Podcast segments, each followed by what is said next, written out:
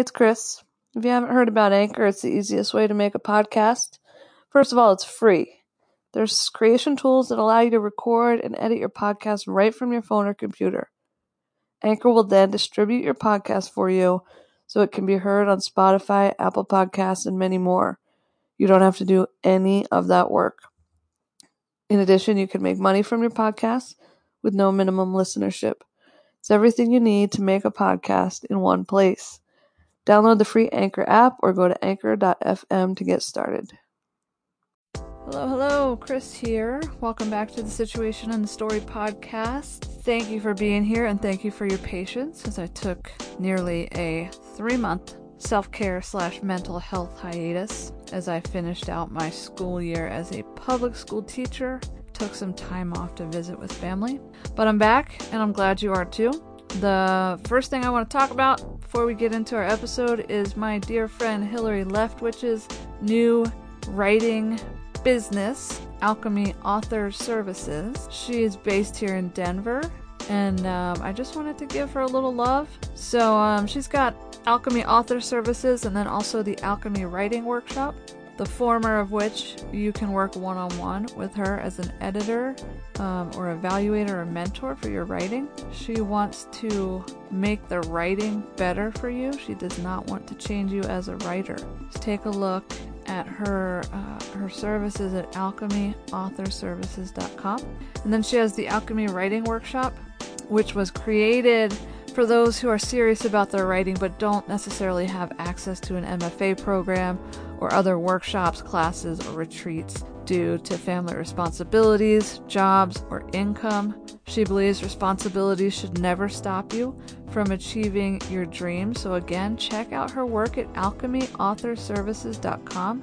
You don't want to sleep on this. Hillary's awesome, and she can definitely help make your work better. Moving forward, we're talking with Sharyn Skeeter today, the author of Dancing with Langston, a novel out of Green Writers Press. And a little bit about Sharyn she's a writer, poet, novelist, and educator. She was the fiction, poetry, and book review editor at Essence Magazine and editor in chief at Black Elegance Magazine. And she's taught at various universities and colleges such as Emerson, University of Bridgeport, Fairfield University, and Gateway and Three Rivers Community Colleges. Um, she sat down with me to talk about her novel, Dancing with Langston, which was put out in 2020. It's been quite a while since we spoke, but I'm I'm really excited about this conversation. So, if you listen in and you like it, please take time to leave a review or a rating, hit subscribe, follow on uh, whatever podcast service you're using. If it happens to be Apple Podcasts, don't be afraid to leave a written review or just click a star rating for me. That's going to help hugely in in growing the show. So, uh, a couple recent reviews out of the Denver area. Um, Kelly Coughlin, one of my faithful listeners and friends, has said that my discussion with Melissa Febos's new memoir, Girlhood, left her wanting to hear more from both of these women. Unlike other literary podcasts I listened to, this was conversational without being hugely digressive. So many excellent insights, points of entry to both Febos and Moore's worlds, and she was left marveling at Febos's comment that some of us act out our trauma while others of us act in. Just uh, one of the, the few reviews that have been left. So, like I said, if you enjoy it, please take the time to do that, and um, you may just receive a shout out on the show. As for now, please sit back, relax, and enjoy my conversation with author Sharyn Skeeter.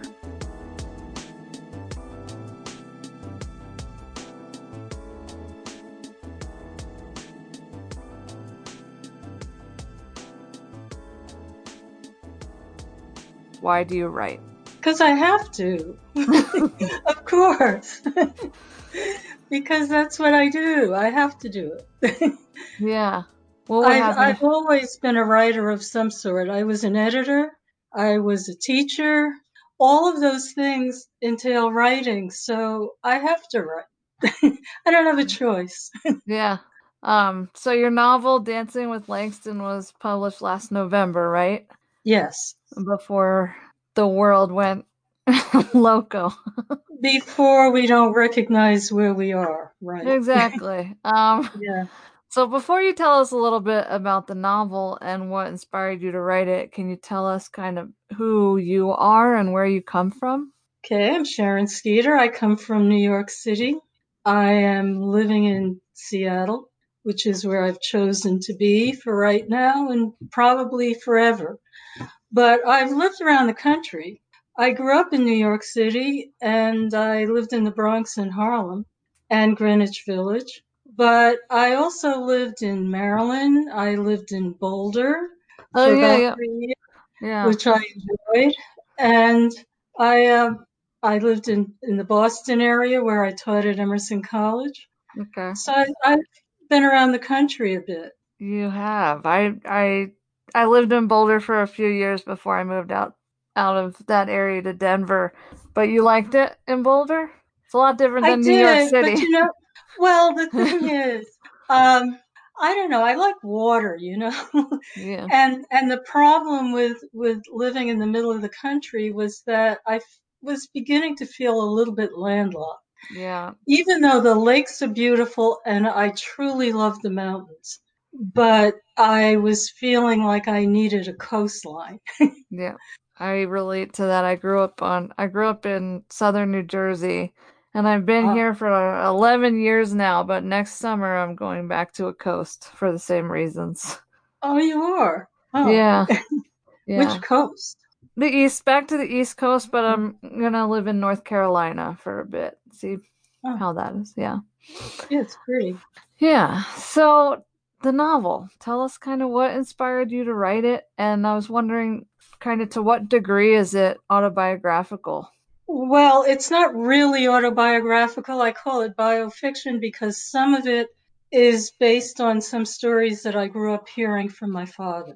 hmm But that's it. The rest, it, it's totally fiction. So I want to get that clear. Uh, one of the things that got me started with it was actually writing a couple of poems for an Indian journal called Remarkings that comes out of Delhi. They were Mm. doing, uh, they were doing an issue on Langston Hughes and they found out by way of other people I know that I'm distantly related to him. Distantly. hmm Uh, so I wrote these these two poems for that issue with a little bit of the confusion of how would it be if my father actually knew him and how would I respond to him if I had met him? I never met him and I'm really not sure if my father did. I do know that my fa- father's aunt did, my grandmother's sister did, and her family, but I don't know if my father ever did. So I wrote these poems kind of based on that. And then as it happened, because even though they were published, I was a little bit confused about them. You know, sometimes you know when your writing needs a little twerk, even if it's, even if it's already published. So I presented them in a workshop and someone said, why don't you write a memoir about it? Well, I couldn't write a memoir because, I mean, how could I? I hadn't Right. met him, so I Right. couldn't write that. But it really got me to thinking about a lot of other issues related to a person like my father and his life and Langston Hughes and his life and how they both had a kind of a an equal intelligence, but how they went in very different directions and why did they go in those directions? And that's that's what I was writing about. My father, by the way, was uh, I guess a generation younger than Langston. So Okay. he had uh, different options. With him, it was World War II. So he he had to to do that. But um, when I was born, then of course he became a family man, and being a very responsible one, he took care of his family. hmm And Langston Hughes, we all know his story. He traveled around the world, everywhere just about. Um, he was well known in other parts of the world, not just the United States, and he became uh, a literary figure. My father had some artistic talent. My question then was, why why do you make these choices? Mm. You know, why why does one choose one thing to to actually fulfill life as an artist? And why Mhm. does another one kind of squash that because of social responsibilities? So that that was my basic question in dealing with this fiction. Yeah. Um there I mean how so the quickly about your characters. Carrie is your main character. Um her father is kind of based on your father then? Kind of, but he's not my father. right. Okay. Yeah. Um what what are the similarities besides, you know, the fact that he was of equal intelligence probably uh, uh, but but made those choices based on the social responsibilities he had what are some other similarities maybe between your real father and doyle The the uh, war stories. mm, Those are pretty much what I grew up hearing, mm, uh, and more, which were even worse. But some of yeah. the the World War II stories I wanted to get in there because I think that there are a lot of men and women coming back from all sorts of wars mm, who are not getting some of the uh, attention that they should have. Uh, I know certainly with, with World War II, which my father was in, and my uncle was in World, I'm sorry, in the Korean War. mm-hmm. Those men came back and they didn't really have, they didn't have a lot of resources to deal with PTSD. right So they found other ways to self-medicate. They found other ways to um, hide it, but it would always come out. I, I know uh, in growing up, my father would tell me, every once in a while, he would tell me little stories when I wouldn't want to eat. he would tell me stories about kids he had seen in Europe Mm, who really needed to eat. And it would come out in those kinds of ways. mm, So I, I grew up hearing that. Uh, it, it was just something that, that was part of my life and, and it gave me an understanding that the world, a lot of the world's problems were a lot bigger than my little area yeah of the world. Now, were was your father in all black um infantries or whatever, kind of like? Yes. Yeah. Um, what was that? What was that like? I mean, that part has changed today, but we still have the same issues with our veterans coming home with very little resources, and I mean, certainly more than maybe you know in that generation. But what what was that like? Did did he talk much about that? He talked about it. Uh, he talked about it in the, well, actually, I, I have, I have somewhere in my basement a picture of that army unit that he was in. And it's very interesting because all of the, the enlisted guys are all black, standing in the back, big group of them. And in the front are white officers. And as a child, that just seemed like the picture that he would show me. Now I understand the issues in, involved with that. He Mhm. did tell me some things about it. He said that um, when the the white officers, I guess they were in the front. Frankly, I don't know a lot about how wars are done, but he would say that the white officers were in the front. A lot of times they would be wounded or killed, and then they would try to promote the the black military people who had uh, scored high on whatever the exams were. So he was offered to be an officer, and he refused it because he didn't want to be in the front lines. Mhm. Um, that that was one of the things that he mentioned. He also mentioned mainly when he came back from the war, how he found it to be disturbing that he had fought for this country, he had fought for the freedom of other people, and then he, uh, which he respected because he didn't understand why Jews and other people in those concentration camps were treated the way they were. But he came back and then he wasn't he he wasn't allowed to do certain things when he went to Virginia to visit his family. Right. Uh, one example he gives is uh, having to be in a different train car. Um, another one is being in Washington, D.C., and he described how he would see the Capitol building from where he was eating in a segregated restaurant. Mm. Uh, so he was saying, you know, like, okay, I fought for this country and this is what I get. Right. So that that was that was part of what I grew up with. But I did grow up in New York City where things were somewhat different. Right. Um. Yeah. The character. So, mo- the novel takes place in one day, right? Which I love. Yes. Um. In New- in in Harlem. Would you speak to? Was that always the vision you had to structure it as a one day, you know, kind of timeline, or if not, how did you decide on that timeline? You know, it's strange. It really just happened. Yeah. I was thinking, okay, well, you know, here's the story, and it's got to take place in one day.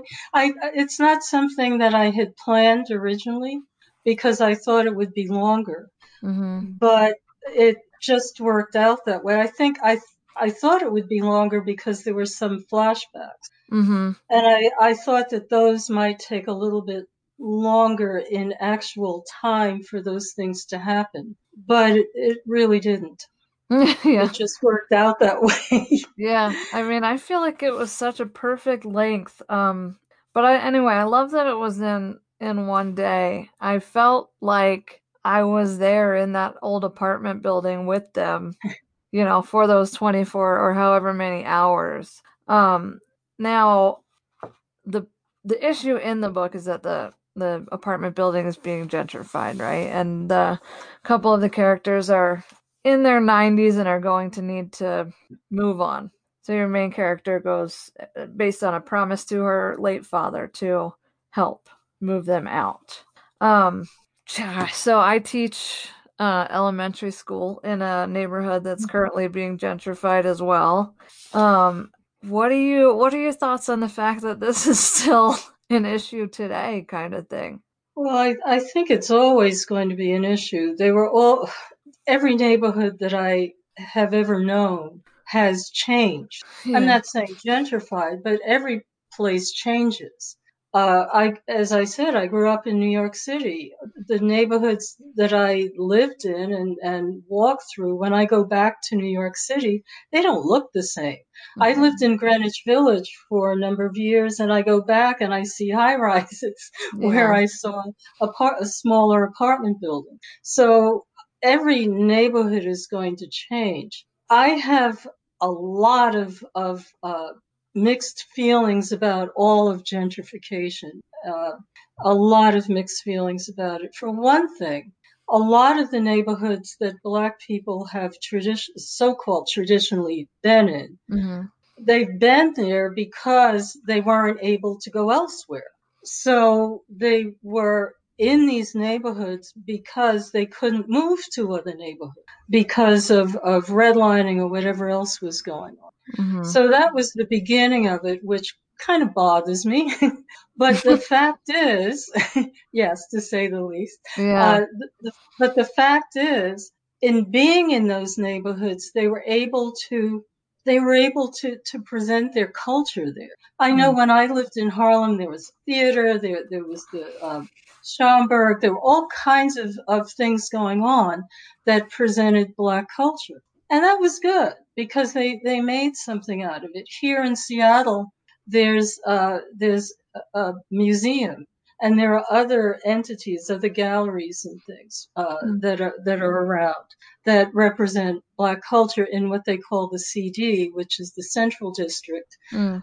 which was created for the same reason because there were covenants against certain people living in certain areas, and in that case, not not only Black people, but every group seemed to have its own neighborhood. Mhm. Uh, so this is the start of why it was there in the first. Now we get to a point where economics change Yeah. and job situations change for some people. So the issue is what what do you do with people in that case? Uh, the properties are less expensive than some other parts of major cities and they're for sale because some of the people are dying out or whatever is happening to their families. Maybe they just want to sell. Uh, so this happens. I I know I I was looking at some of the um, at some of the places that I remember walking through and, and kind of living in and waiting for the bus and all this in Harlem and looking at those places and, and the the prices are insane. It's like yeah. how can any I know that the local people can't live there anymore. Right. So then the question is where do they go? And that that is a big question. Where do yeah. they go? Yeah. And how do you how do you maintain community if going? Yeah. Um I love what you said about though how you know even though it was corrupt and unjust how those communities were maybe formed through redlining and whatnot that the culture was so rich and that's something that's very mm-hmm. apparent in your book and i love that so like your characters are very much part of the new york art music dance scene in harlem and music music seems to permeate their lives. So each time like cousin ella would put on an old jazz record of billie holiday or ellington or something like that i would actually put the song on while i was reading. And between that and your ability to like describe a setting so perfectly, it was so easy to feel like I was there with them. Um, which I appreciated. And as a nonfiction writer myself, I access so much of my memories through music. Are you someone who does that as well, or or what made you incorporate that so heavily? Well, that I, I hadn't thought of that, but that really does have to do with my dad. Yeah he introduced me to jazz. He loved yeah. jazz. And I still have his old albums mm-hmm. uh, because they're, they were so great. Some of them, uh, of course, I can get digitally, so I can listen to right. them that way. But uh, yeah, my father did introduce me to jazz. He loved it. He grew, I guess, he grew up listening to it, but he wasn't only interested in old jazz, as as I have with cousin Ella and Jack. Mm-hmm. Uh, he was also interested in, in new and innovative jazz for the time. So that was something else that I, I was uh, inspired by. But yes, I listened to it too. Yeah. I listened to it in some cases while I was writing. Yeah. Because it kind of got me in that spirit. Yeah. And I liked it. It is it's wonderful. It it was it was fun to read to listen as I read cuz yeah, it just really took me to that place, you know. I'm from the East Coast, the Northeast, so I, yeah. you know, you know, I have some roots down there, but it was nice. I grew up my dad listened to blues and funk and soul and mm-hmm. so I had that same kind of connection too. Um so tell me a little bit about the process of writing the book. How long I mean, you had been a writer for a long time before this novel came out, but kind of how long did it take? What was the process like? Was it easy? Was it difficult? Well, I will admit that I'm used to being a magazine writer. So, mm. so I write to deadline. Yeah. So when I, when I'm told, oh, you know, it's a book, you know, and you have months and maybe a year to do it, mm-hmm. what do I do? Uh, I admit I I procrastinate. I I wrote a lot of notes and I I did that. I had a lot of an idea of what I wanted to do. It was just getting it down. But once I did, then then after I got the first draft, it was really a lot of fun going through and making it better and seeing where I had to make corrections and that sort of thing. I guess that was the editor in me that was coming out. Yeah. But but I really I really enjoyed the revision process after I had gotten it, uh, the, the basic story down. And that that part of it was good. Yeah. I want to say something about the the art situation. You mm-hmm. know, going back to that a little bit. Uh, I had when I lived in Harlem. I lived. Uh, I was like a young teen at the time. My family moved there from the Bronx, and when I was living there, I was living in a a, a new. It was like a, a block of high rises that were new and they were called Delano Village. And I think they were on the ground where the Savoy Ballroom had been. Mm. Because my father had told me about that. So it was a similar area to the area that, that, uh, this takes, the novel takes place in. Yeah. Uh, it was kind of like across the street from there. When I describe in the beginning the high rises, that's where I remember living and looking over on the tugboats on the on the Harlem River. Yeah. But now I understand that it has com- that even those buildings are completely gentrified Jeez. with a new name that's related to Savoy.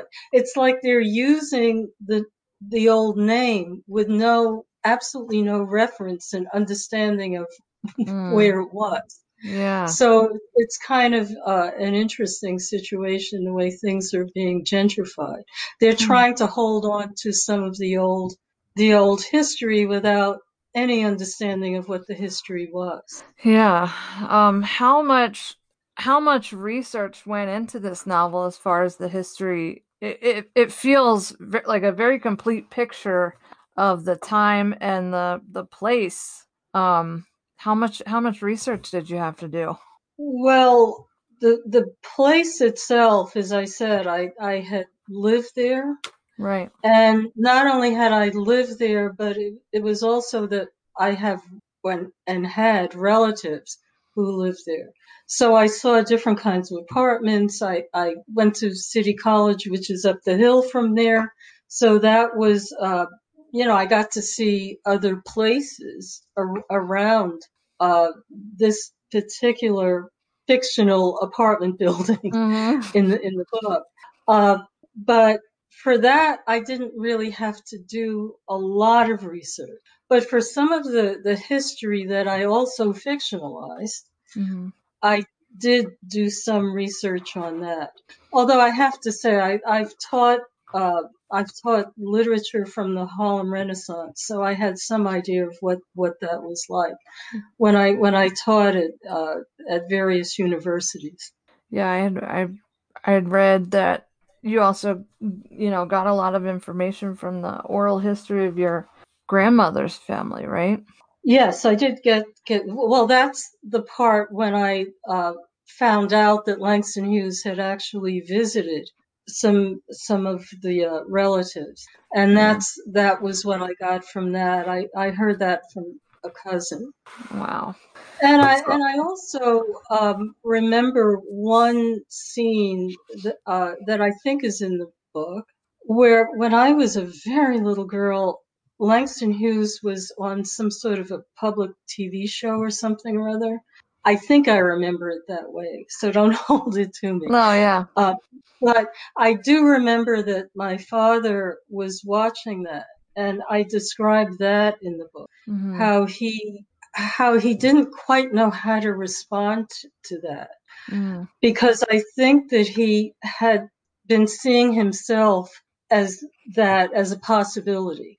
That Mm. maybe that would have been another choice that he could have made in his own life. For your father? Yes, Yeah. when he saw Langston on television doing his literary thing. Yeah. That is interesting. So you you kind of spoke earlier to how one of the main questions of the book is why do some of us, you know, choose to go down the artistic path and others don't. Eh, Do you think there's more to it than, you know, you said your father, you know, had you, so that was something he he became a family man. What else might cause or might have caused your father not to go down that not to pursue that dream? Well, sometimes there, well, we all know there are a lot of social pressure, uh, especially in some communities where being an artist is not ex- of any sort Mhm. is something that you just simply don't choose to do. It's not the responsible thing to do, even if your talent goes in that direction. I think it's getting a little bit better Yeah. uh, in some ways. But I think at the time when my father would have had to make that choice, it would have been very difficult. Remember, those that generation was coming out of, of a depression. Right. So they were dealing with that part of, of American history where things weren't good and they knew they knew firsthand that things could be worse. Then he was also coming out of, of the army and all of those things probably pushed him in the direction of no, and being following my art talent just isn't the thing to do. Yeah. And then my younger brother came along. so Uh-huh. it would have been even more difficult. Yeah. I I yeah, go ahead. Well, what I was going to say is I think that there are a lot of programs now. I mean, besides what's in the book, I think there are a lot of programs now uh, at the college level or certificate level where you can kind of combine the two. Like you can learn art management or you can learn uh, publishing, which is a way to deal with writing if Right. that's what you want to do. Right. So there are ways to combine the, the two things, which is what I have, well, I should I say, it's what I have Carrie do in a way. Yeah, no, yeah, I wanted to talk next kind of about Carrie, and I'm wondering what similarities you have to Car- Carrie. I don't know why I feel like the book is so autobiographical when you're telling me it's not, but It really, no, I'm not, I, I have to say that, uh, my father, if you're looking at that, he never discouraged me from Mm. writing. Okay. He never did.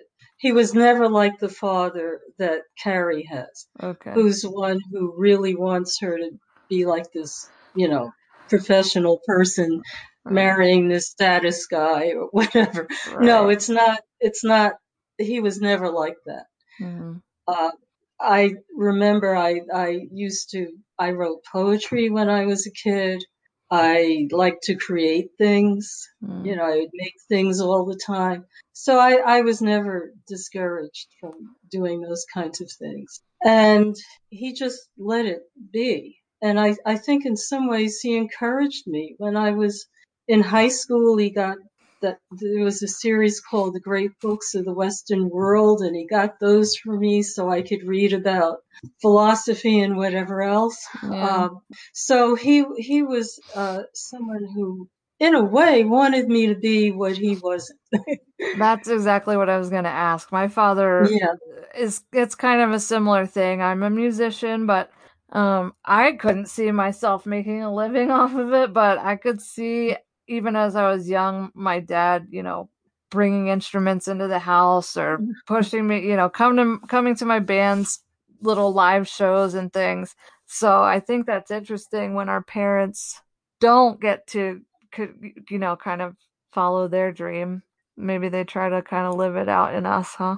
if if they, I I would say as a parent, if they see that that's where the child is going. I mean, Mhm. I my my son likes football. Right, right. so, so I'm not I'm not going to try to make him into a, a literary writer. All right. but he, you know, that's what he likes. So when he was, and he likes to play drums. So when he was a kid, I got him a drum set and he had the whole garage filled with lacrosse stuff and all that, whatever. I don't know what it is, but that's, that's sports stuff. So, you know, you try to encourage what you, what you see. Yeah. Yeah. Yeah, he well, I I- was Yeah, go ahead. No, it's okay. I was in love with I I fell in love with music at a very young age and I you know, I'm sure a huge part of that is how much he loved music, but it wasn't like he was putting me in a box or anything. Um so Do, can you do that with your students? what's that? Kind of push them towards you, you're teaching elementary school, you said? yeah, 6th grade, 5th and 6th grade. Well, they have a music component, right? do they Yeah. anymore? Yeah. Oh, yeah, yeah. We've got sports music you know i'm I, i'm not gonna like you said i wouldn't push them or force them towards something that's not their thing but absolutely i encourage it if they're if they're interested in it and that's that Oh, for good. either sports music art Yes. yeah Yeah, Uh, I think that's how it should be. yeah I think everyone should fulfill whatever they are. exactly um so And- yeah go ahead No, I was going to say, that's what happens with Carrie. yes i was Uh, in that case, her father finally gets it. Right. Yeah. I Yeah. I don't want to necessarily give away the ending, but you know, eventually Right. she does decide to in, you know, in some way follow that dream that she left behind as a young woman. I couldn't help but think of Hughes's poem Harlem, which asks, you know, what happens to a dream deferred, which is actually the first written poem that I remember making me cry. So Oh, I wanted to talk a little bit about that and your kind of connect. What is your connection to Langston Hughes? Even though he's a distant rel- relative, do you have a connection to his work? Do you teach his work? Well, I did when I, I I'm not teaching anymore. I'm retired from teaching. But when when I did, yes, of course. There's no way to avoid Langston Yeah. Uh, uh, when you're teaching Black literature. Yeah. I didn't only teach Black literature, but when I when I did, of course, I had to. He was very important in the Harlem Renaissance, especially, and to to some degree after. Uh, to probably to a great degree. Unfortunately, the way things were set up in the literary world, um, there was only room for one prominent black writer, it Mm. seemed, at a time. So there was Hughes, there was Wright, there was Baldwin, there was Ellis. Mm. You know, it kind of, and then after that, there was the Black Arts Movement and other people who were writing different kinds of things. And that began to break up a bit. But during Hughes's time, uh, for prominence, it was uh, basically one at a time of course there are all the others that we all know about but they you know in, in the outside world hughes became uh, the face like the poet of harlem or something. I don't know. What Yeah. what in, what impresses me though about him uh, is that he wasn't uh, he knew where he was from. He knew who he was and what his his uh, own heritage was which was actually very multicultural Right. but he but he also knew that he was a person in the world. And i think that's truly important. Mm. he did uh, he did work in europe. He did work uh, that was related to african work. He learned spanish and french and he translated some of the francophone poets. He did gee, I, you know i frankly i can't think of what he didn't do yeah. he did journalism. Yeah. He did short stories. He did plays. He did uh, opera librettos. You name it. Yeah. He he did it. So that's what I really appreciate about him. And I think too many people don't know about all the other body of work that he did. I have a series of volumes of Hughes's work, Yeah. uh, like compilations of his work, and it's truly impressive. Mm. Now, there are some writers who might say, well, he, he tried to do too much. I don't know. I can't judge that. You know, you do what you do. Yeah. I think it is safe to say he did what he wanted to do. yes. Yeah. so, Yeah. I mean, that's what matters. It did and he also did things to make a living. I'll say that too. right. Um, in in your novel, you get a sense, you know, that you know he's this historical figure now, um, that we honor and love so much. But it get the it. I got the sense that he was kind of living that starving artist life. well, he wasn't always, you know, he had to to live uh, until he could get famous enough right. to have some money. Yeah. He was uh, he went on merchant boats, you know, when he was a kid. His his father, who had left the country and had some property in Mexico, really wanted Langston to to uh, be a business person, essentially, and he sent him to Columbia University. Uh, the the issue with that was that Langston just wasn't that interested in staying. So he jumped on a boat and that started him going around the world in these menial jobs. So that that's what he was doing. So yeah, he wasn't always well. I've seen pictures of the house that he grew up in in um I guess it was Ohio, Missouri. I can't remember which state it was in where he he was uh where this particular house was. Mm. And it was a modest house and they were trying to sell it as this is where Langston Hughes lived but it was um, it was a modest place. He grew up with his mother and his grandmother, you know, and it, it was not always a great thing for him. Yeah. He was not always the great writer. Yeah, it was. I don't. I don't even know the word, but it, it, it just felt.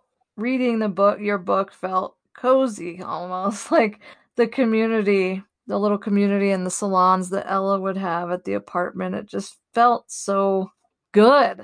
Um.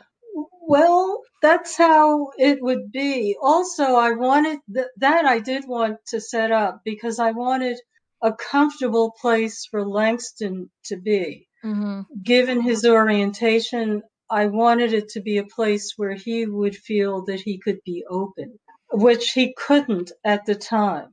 Uh, even though I suspect from what I've heard that family members knew about him, but I don't think it would have been that good for him to make that public Right. at the time.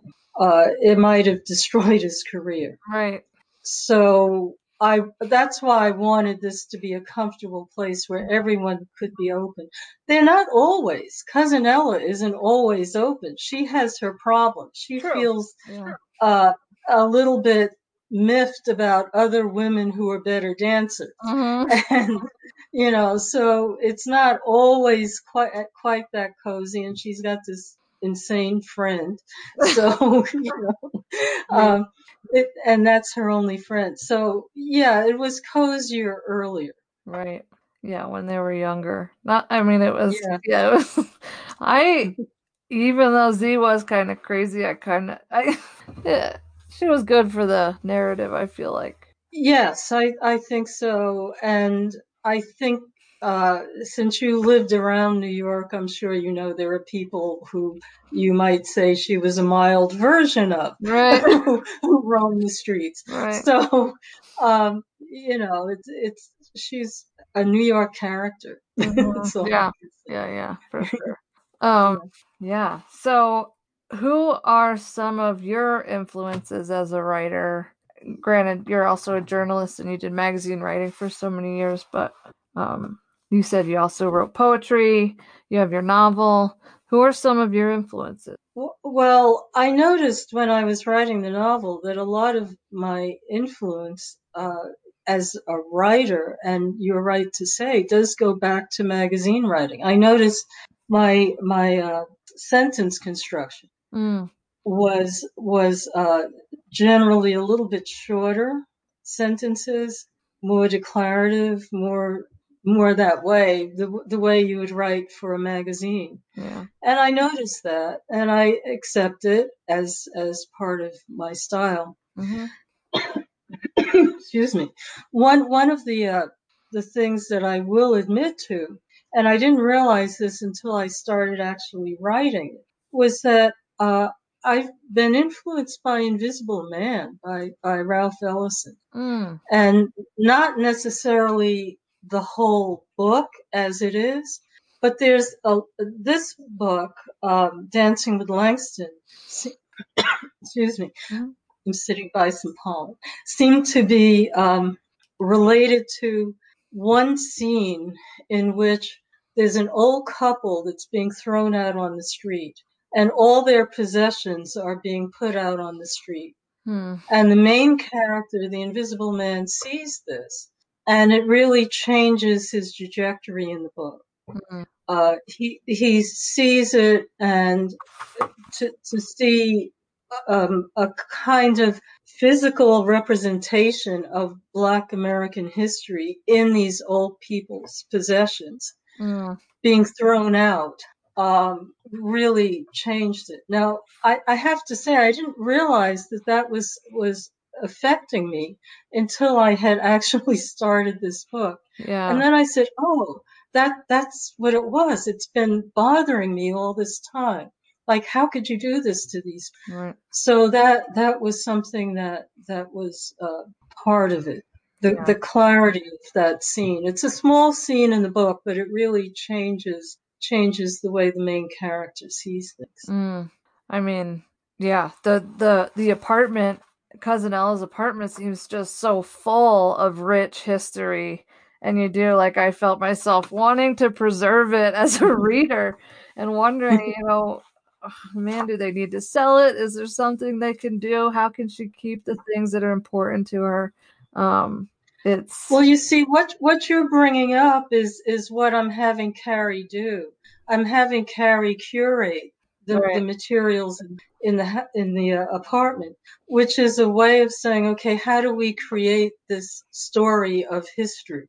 mm, What do we save in history that then becomes a story of what came before us. Mm. And what she's doing when she's going through all these things, she's making the choice there. What should I throw out? What should I keep? What can I give away?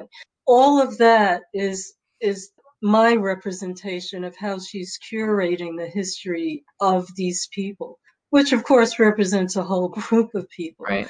But but what she's doing is she's she's throwing away use stuff that isn't useful for the present, stuff that's worn out and will never be used again. She's throwing out, which brings up, of course, the question: What is history? You know, how do we? Mm. what is history? Yeah. How, how do we create it? You know? it seems like towards the very end, well, in the beginning, Ella's like, I'm not leaving, no way, no how. um, but by the end, she's ready to part with things that have become such a part of her identity or affected her identity, like the monkey and the ring and the dress. And she's ready to part with them, which is powerful. And it does, it lends itself to that question, you know, who are we and, you know, how does our history make us who we are? It's very powerful stuff. And in her case, it's it's uh, are we also willing to accept the scars of those times? Mhm. A lot of times when we look at history, we we look at oh you know it was good this guy was a hero you know someone was great and, and all this business. But she's willing to walk out with a rink with wrinkled clothes and and her scar. Yeah. and and that is like saying okay this is part of it too. Hmm you know we we have to deal with that part of it too. It's all not great. Right. There's a lot of pain there and oh man, when when I found out what happened to her, I was like audibly like, "Oh my god." And then um Jack, right? like how could she live with jack right yeah, but because love is more than that isn't it? exactly. Yeah, I love the the way that this book and the characters in this book can hold contradictions and I love how Carrie grows so much in just the span of that day, right? I'm so glad she Yeah. Well, well, she was kind of ready. Right. I set it up so that she that there were enough little hints of things going on with her, like with her husband and all, Right. that maybe she was something could have pushed her to to be ready for. Yeah. She just seemed very I was worried through most of the book though that she wouldn't make that decision to leave. uh, but you know, because she was so stubborn in the very beginning and strict and kind of cold and let's just get this done and businesslike, you know, but it was really nice to see her uh soften. Well, she she is trained to be a manager. Right. Yeah. She went to business school. She Yeah. she learned how to do that. Yep. Um Some of some of what I'm also dealing with is is the whole question of impermanence. You know that we can't, even if we want to, we can't hold on to the past. So it, it's the question of impermanence, and that impermanence can happen in one day, or it could happen in years. You know, it's just over time things are changing, or things can change quickly in a day, and that's that's part of what's going on with with her yeah. she's learning that she can't there's just some things you can't hold on to and so does cousin ella when she decides to to go Right. And some things you shouldn't necessarily hold on to. right Yeah. they might be more like chains than anything else.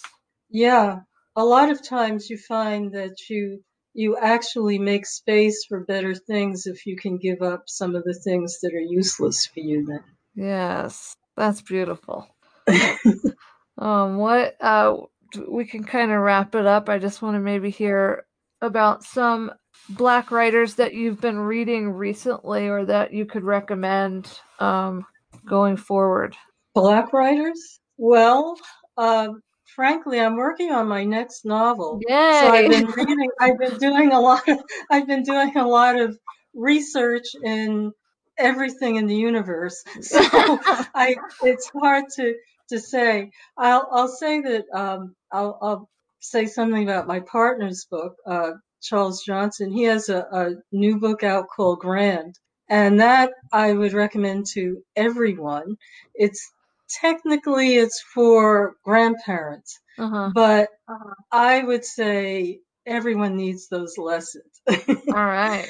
so what what he's doing is he's he's coming to uh, his grandson, who's a wonderful little boy. He's coming to his grandson and saying, "These are the lessons I would like for you to know." Mm. Well, obviously, they're lessons that maybe a lot of us should know. right. And he's coming to it from from the point of view of uh, a Buddhist, which he is, and he's uh, and is a, a a black man who has who's lived and done a lot of things before getting to this point Mm. of being able to write about it. Um, I I've actually been dipping into some poetry because it's been easier for me to to do that and not get in my head with with other people's fiction while I'm trying to write my own. Right. So I I don't know. I looked at some. Uh, let's see, Jericho Brown, uh, Trethewey, uh, just anything that that comes up that, that I happen to to see that day that I happen to like. Yeah. I really like reading poetry for the language of it, for giving me a different way of viewing the world. Mm. And also, of course, it helps me sometimes with the way I use language. Right. Yeah, absolutely. So, so that's pretty much what I, I've been doing besides research when I want to Yeah. take a break. Yeah. So wait, when can we expect this next novel? I, I'm writing, I'm doing the research and writing the uh, the general outline for it and the character, all the preliminary work. Yeah. But once I get all that done, I'll be good about it this time. I will not procrastinate. I will just get it down. There you go. And uh, I hope to, to have it finished in the next year. Nice. Is that going to come from the same publisher? I'm not sure. Okay. Cool. Well, I'm so glad that Ben connected us. I love your book. I can't wait for the next one. Didn't know you were working on a second one, so that's exciting. Yes, Yeah. it is. Thank you. Yeah. Thanks for taking the time to sit down with me and uh let's keep in touch on, on social media. I think we're Facebook friends now, so Yes. yeah. Yes, we are. And and thank you for reading the book and for talking to me about it.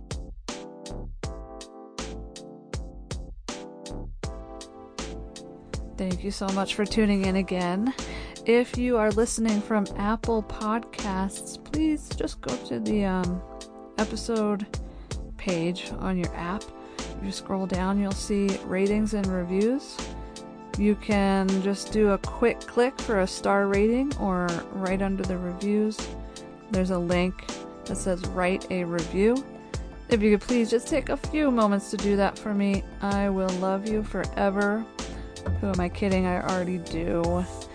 Uh, tune in next week as I sit down and chat with one Miss Lidia Yuknavitch about her most recent collection, Verge, which recently went paperback.